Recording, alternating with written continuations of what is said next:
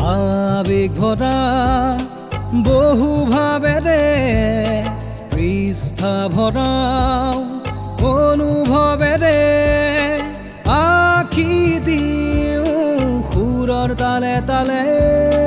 সুৰৰ তালে তালে। অনুভৱ পৃষ্ঠা অনুভৱ পৃষ্ঠা। অনুভৱৰ পৃষ্ঠা। ছিজন টু ব্যস্ততাপূৰ্ণ জীৱনত আপোনাৰ অনুভৱী মনটোক জীপাল কৰাৰ মানসেৰে মই মেঘাই আপোনালৈ বুলি আগবঢ়াওঁ বাস্তৱ জীৱনৰ বিভিন্ন কাহিনী। আহক আজি শুনো এই কাহিনী। মঞ্জু সিনাৰ কাহিনীৰে সুখ আৰু আশ্ৰয়। এক বাস্তৱ ঘটনাৰ আলমত লৈ এই কাহিনী পঠিয়াইছে মঞ্জু সিনহাই। সুখ আৰু আশ্ৰয় একে নেকি?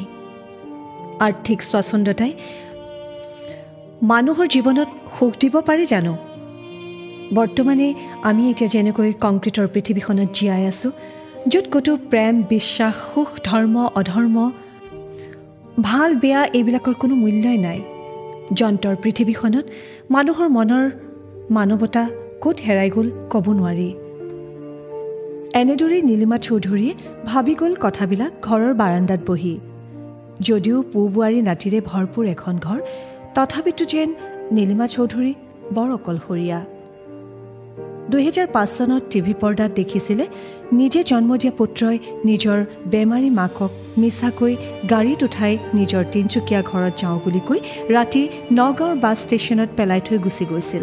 অথচ তিনিচুকীয়াৰ নিজৰ ঘৰখন কাহানী বাই বিক্ৰী কৰি পেলাইছিল পুতেকে সেই কথা মাকে গমকে নেপাইছিল। জনামতে স্বামীয়ে অইলৰ চাকৰি কৰিছিল। দেউতাকৰ ৰিটায়াৰমেণ্টৰ পাছত পোৱা টকাৰে গঢ়ি তোলা সম্পত্তি পুতেকে কেতিয়াবাই বিক্ৰী কৰি খাই শেষ কৰিছে আৰু মাকে সেই কথা গমকে নাপায়। পুতেকে এনেকুৱা অৱস্থালৈ আনি অৱশেষত মাকক বাটত পেলাই থৈ গুচি গ'ল। হাই কলিকাল হাই পৃথিৱী। যিয়ে নহওক টিভি পৰ্দাত তেওঁক দেখা পাই বহু সদাশয় ব্যক্তিয়ে তেওঁৰ আশ্ৰয়স্থল এখন কৰি দিলে বৃদ্ধাশ্ৰমত।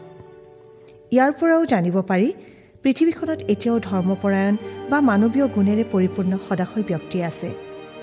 পুনৰ নীলিমা চৌধুৰীয়ে এটা হুমুনিয়াস কাঢ়িলে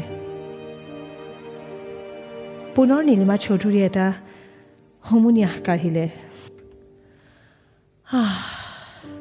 এনেকৈ আৰু এদিন পেপাৰত নীলিমা চৌধুৰীয়ে পঢ়িবলৈ পাইছিল ঠিক একেধৰণৰ অনুৰূপ ঘটনা।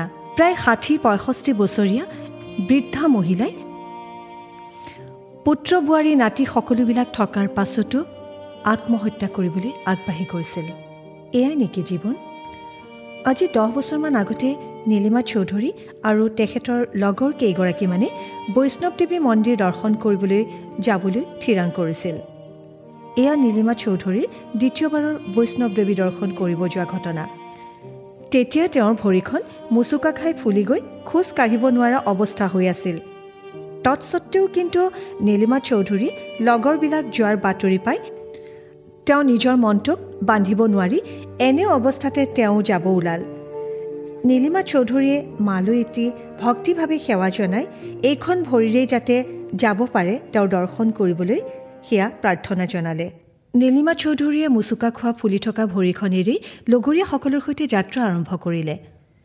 লগৰ কিছুমানে ঘোঁৰাত কিছুমানে দোলাত উঠি যাত্ৰা কৰিলে। কাটৰাৰ পৰা বৈষ্ণৱদেৱী মন্দিৰলৈ প্ৰায় ছাব্বিছ কিলোমিটাৰ। নীলিমা চৌধুৰী আৰু তিনি চাৰিজনমানে খোজকাঢ়িয়েই যাত্ৰা আৰম্ভ কৰিলে।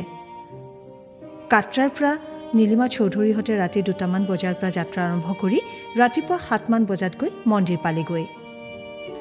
মূল কথাটো এনেকুৱা পদব্ৰজে গৈ থাকিলে ছবি জয় মাতাজী জয় মাতাজী বুলি মাক মাতি গৈ থাকিলে মন প্ৰাণত বেলেগ আনন্দৰ অনুভৱ হয় আৰু শক্তিও পোৱা যায়। এনেকৈ গৈ প্ৰায় বিছ কিলোমিটাৰ অতিক্ৰম কৰিলে। হঠাৎ তেওঁৰ ভৰিখনে খোজ পেলাব নোৱাৰা হ'ল। তেওঁ ৰাস্তাতে বহি দিলে। তেওঁৰ লগৰবোৰে প্ৰায় বহু দূৰ তেওঁক এৰি থৈ গুচি গ'ল। তেওঁ একেবাৰে অকলশৰীয়া হৈ পৰিল। অৱশ্যে এনেকৈ খোজকাঢ়ি গৈ থাকিলে কোনেও কাৰোলৈ ৰৈ নাথাকে।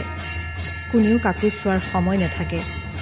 কাৰণ সকলোৰে এটাই লক্ষ্য মন্দিৰ পাইগৈ মাক দৰ্শন কৰা। এনেকৈয়ে প্ৰায় দহ মিনিট বহি থাকিল নীলিমা চৌধুৰী।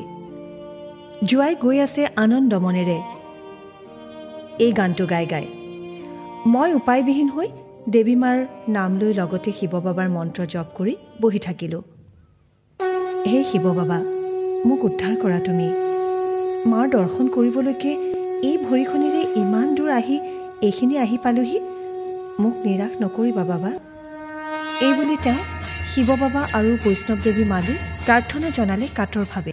খন্তেক পিছতে আঠবয়সীয়া মানুহ এজন আহি নীলিমা চৌধুৰীৰ কাষ চাপি মাতিলে মাতাজী কিয় হোৱা? কিয় বেঠি হ তেতিয়া নীলিমা চৌধুৰীয়ে ক'লে মোৰ ভৰিয়ে কাম দিয়া নাই মই উঠিবই পৰা নাই তেওঁ ক'লে শিৱ বাবাৰ নাম লৈ উঠক মোক ধৰক। এই লাঠিডাল লওক তেওঁ এক প্ৰকাৰ মোক দাঙি থিয় কৰাই দিলে। আৰু ক'লে উঠক খোজ দিয়ক মোৰ লগত। তেওঁ হিন্দীতে গোটেই কথাখিনি ক'লে। মনে মনে ভাবিলোঁ যাৰ কোনো নাই তাৰ ভগৱান আছে। মই খোজ দিব পৰা হ'লোঁ। তেওঁ নানানটা কথা সুধি সুধি মাতাজী ক'ৰ পৰা আহিছে? আপোনাৰ মানুহজন ক'ত? ইত্যাদি ইত্যাদি আমি খোজ ল'লোঁ। তেতিয়া নীলিমা চৌধুৰীয়ে ক'লে মই অসমৰ গুৱাহাটীৰ পৰা আহিছোঁ। মই এগৰাকী বিধৱা মানুহ। আমি কেইবাগৰাকীও একেলগ হৈ এই বৈষ্ণৱদেৱী মাতাক দৰ্শন কৰিবলৈ আহিছোঁ। তেওঁলোকে কেতিয়াবাই আগুৱাই গুচি গ'ল। তেওঁ তেতিয়া সুধিলে আপোনাৰ স্বামীয়ে কি কৰিছিল? কেনেকৈ তেওঁৰ মৃত্যু হ'ল? ইত্যাদি নানান প্ৰশ্নৰে তেওঁ মোক আগুৱাই লৈ গৈ থাকিল। তেতিয়া নীলিমা চৌধুৰীয়ে ক'লে মোৰ স্বামী অসম পুলিচৰ ডি এছ পি আছিল। গাড়ী দুৰ্ঘটনাত তেওঁৰ মৃত্যু হৈছে। বৰ্তমানে মই ল'ৰা বোৱাৰীৰ লগত আছোঁ। মই কেনেকৈ ল'ৰা ছোৱালী ডাঙৰ কৰিলোঁ কি কৰি আছোঁ ইত্যাদি দুখৰ কাহিনী শুনাৰ পাছত তেওঁ দীঘল হুমুনিয়াহ এটা কাঢ়িলে। ময়ো সুবিধা চাই সুধিলোঁ ভাইয়া আপুনি ক'ৰ মানুহ? তেওঁ ক'লে তেওঁ নেপালৰ। ক'লে বদ্ৰীনাথ কেদাৰনাথ দৰ্শন কৰি আহি বৈষ্ণৱ দেৱী মন্দিৰ পাইছেহি।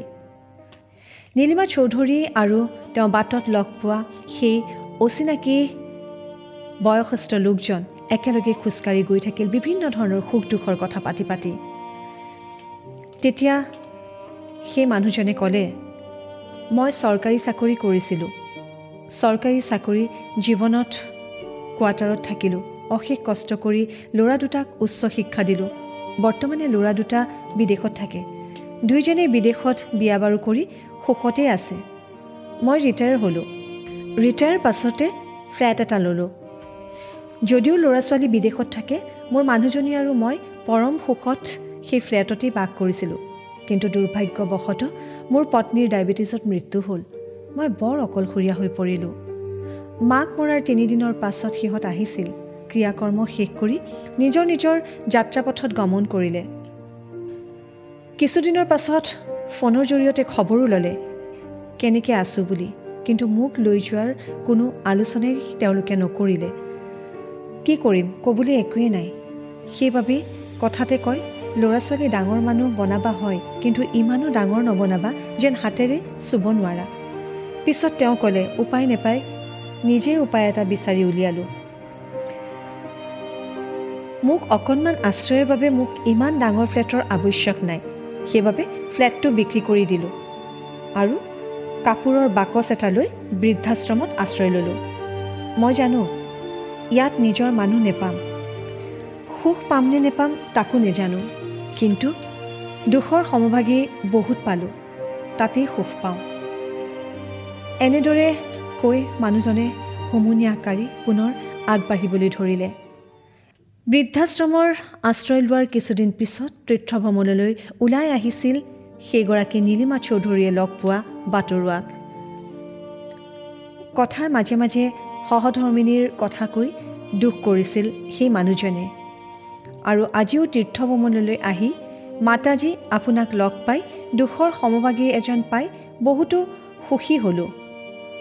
ঠিক আছে মাতাজী এতিয়া আৰু বেছি দূৰ নাই মন্দিৰ পাবলৈ। হয়তো এক কিলোমিটাৰমান আছে।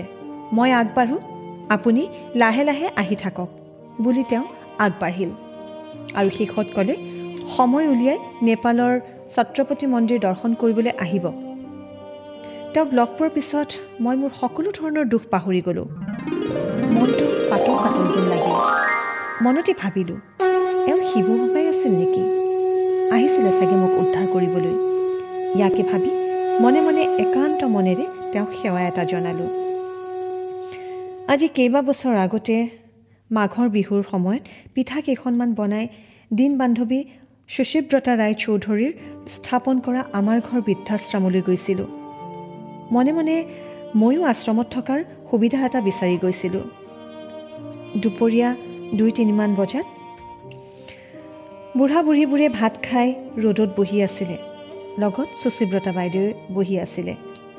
আগতে টিভি পৰ্দাতহে বাইদেউক দেখিছিলোঁ। সেইবাবে দেখিয়েই তেওঁক চিনি পাইছিলোঁ। তেওঁক দেখিয়েই মনত ভক্তিভাৱৰ সঞ্চাৰ হ'ল। তেওঁক সেৱা কৰাৰ লগে লগেই নিজেই ক'ব নোৱাৰাকৈ মোৰ সুৰ সুৰকৈ চকুৰ পানী বব ধৰিলে। মই এক প্ৰকাৰ হুক শুকাই কান্দি পেলালোঁ। তেওঁ মোক মৰম কৰি নানান কথা বতৰা সুধি মোক সান্তনা দিলে। লগতে বয়সটোও সুধিলে মই ক'লোঁ চৌৱান্ন বছৰ বুলি। তেওঁ মোক ক'লে ষাঠি বছৰ হ'লে আহিবা বুলি।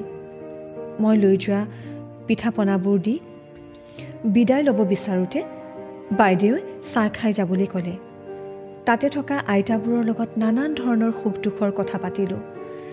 প্ৰায় সকলোৰে যে এখন সুখৰ সংসাৰ আছিলে সেয়া বুজি পালোঁ। বৃদ্ধাৱস্থাত কোনেও কাকো ৰাখিব নোখোজে তাকো বুজি পালোঁ। তাতেই লগ পাইছিলোঁ গুৱাহাটীৰ আইতা এগৰাকীক। তেওঁ ক'লে মোৰ গুৱাহাটী টাউনতে তিনিমহলীয়া বিল্ডিং আছে কিন্তু মোৰ তাতে ঠাই নাই। বিহুৰ এমাহ আগৰ পৰাই পিঠাগুড়ি খুন্দা বনোৱা কত কি কাম আই? ঠিকেই আছিলে। পিছে মোৰ ক'ত কি ভুল হৈ গ'ল মই ক'বই নোৱাৰিলোঁ। ল'ৰাই ইয়াতে আশ্ৰয়স্থল বনাই মোক থৈ গ'ল। পূজা বিহু আহিলে ঘৰলৈ বৰকৈ মনত পৰে অ' আই। বুঢ়ী আইতাজনীৰ কথা শুনি বুকুটো বিষাই গ'ল। তেওঁক চাই মোৰ এনেকুৱা লাগিল। তেওঁ জীয়াই আছে হয়। কিন্তু বুকুৰ ভিতৰত প্ৰাণটো মৰি গৈছে। এতিয়া মাথোন পুৰণি স্মৃতিলৈ জীয়াই আছে তেওঁলোক। দেখিলে এনেকুৱা লাগে চাৰি দেৱালৰ মাজত নিষ্ঠুৰ বন্দী জীৱন এটা। বহু পৰ বাৰেণ্ডাত বহি বহিয়েই নীলিমা চৌধুৰীয়ে এই কথাবিলাকেই মনত পাগলি আছিল। আজিকালি আধুনিকতাৰ যুগত পৰিয়াল পৰিকল্পনাৰ বাবে সংসাৰবোৰ সৰু হ'ল য'ত স্বামী স্ত্ৰী আৰু সন্তান এটা বা দুটা। বাকী চব অবাঞ্চিত দ্ৰব্য। আগতে বুঢ়া বুঢ়ীয়ে নাতি নাতিনীৰ সৈতে বহি মূল্যৱান কাহিনী কৈছিল সময় কটাইছিল। সেয়া হয়তো কিতাপত বিচাৰিলেও পাবলৈ নাই। ঘৰত বয়সীয়াল মানুহ এজন থকা মানে আহঁত গছ এজোপাৰ দৰে অৰ্থাৎ বটবৃক্ষৰ দৰে। কিন্তু কালৰ সোঁতত সকলো অতীত হ'ল। এনেতে নীলিমা চৌধুৰীয়ে শুনিলে কোনোবা এটা টিভি চেনেলৰ পৰা এটা গান বাজি আহিছে। ছেলে আমাৰ মস্ত মানুষ মস্ত অফিচাৰ মস্ত ফ্লেটে দেখা যায় না এপাৰ ওপাৰ আজি জীৱনৰ বিয়লি বেলালৈকে ভাবি উলিয়াব পৰা নাই নীলিমা চৌধুৰীয়ে। আশ্ৰয় আৰু সুখ কি বস্তু? এয়া মঞ্জু সিনহাৰ কাহিনীয়ে এক বাস্তৱ ঘটনাৰ আলম লৈ লিখা সুখ আৰু আশ্ৰয়। এনেদৰে অনুভৱৰ পৃষ্ঠাত প্ৰতি কাহিনী শুনিবলৈ পাব গীতৰ মাজেৰে প্ৰতি সোমবাৰৰ পৰা শুকুৰবাৰলৈ নিশা দহ বজাৰ পৰা বাৰ বজালৈ। বহু পৃষ্ঠা ভৰাও অনুভৱেৰে আখি দিওঁ সুৰৰ তালে তালে। সুৰৰ তালে তালে।